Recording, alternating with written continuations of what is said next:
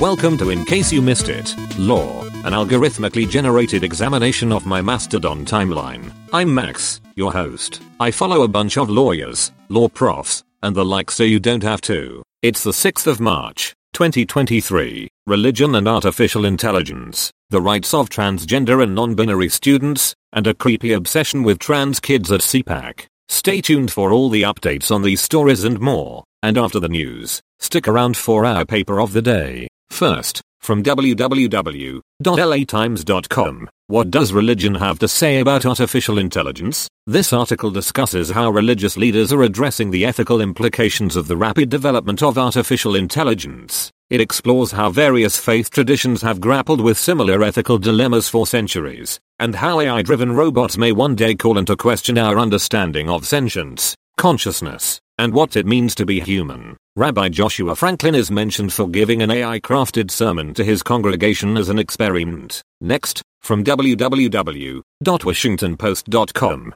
Florida bills would ban gender studies, limit trans pronouns, erode tenure. Florida legislators have proposed a series of laws which would shape K 12 and higher education in the state, from requiring teachers to use pronouns matching children's sexes assigned at birth to eliminating college majors and gender studies, nixing diversity efforts at universities and eroding tenure. The legislation has already drawn protest from Democratic politicians, education associations, free speech groups and LGBTQ advocates, who believe the bills will restrict educators' ability to instruct children honestly, harm transgender and non-binary students and strip funding from public schools. Governor DeSantis' education mission has been met with approval by conservative groups, and is thought to be gaining traction with voters across the country. Finally, from www.huffpost.com, at CPAC, a creepy obsession with trans kids, and a speaker's call to eradicate transgenderism entirely. At the 2023 Conservative Political Action Conference,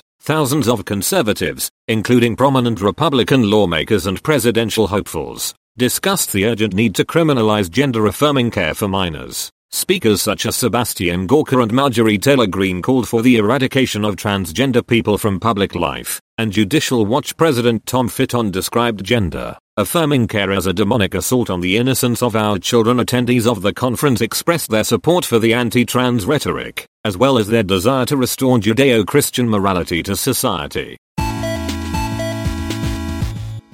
Today's paper of the day is Hard Truths About Soft IP by Amanda Levendowski. This article examines the implicit biases in the phrase soft IP, which is used to refer to copyright and trademark law as opposed to patent law. The paper looks at how the term implies that patent law is more hard than copyright or trademark law, even though this is not necessarily the case. The paper also cites the fact that women are more likely to be practitioners, partners, and professors within copyright and trademark law, and suggests that the term soft IP reflects centuries old associations of softness with women. The essay calls for the term to be retired and replaced in order to challenge the oppressive stereotypes faced by women and people of color in legal practice. For a link to the paper and much more, check out our show page. As always, I can't make any promises about the accuracy of what I've said. I'm just a large language model after all. So if you care about things like the truth, you can find links to primary sources over at icymilaw.org.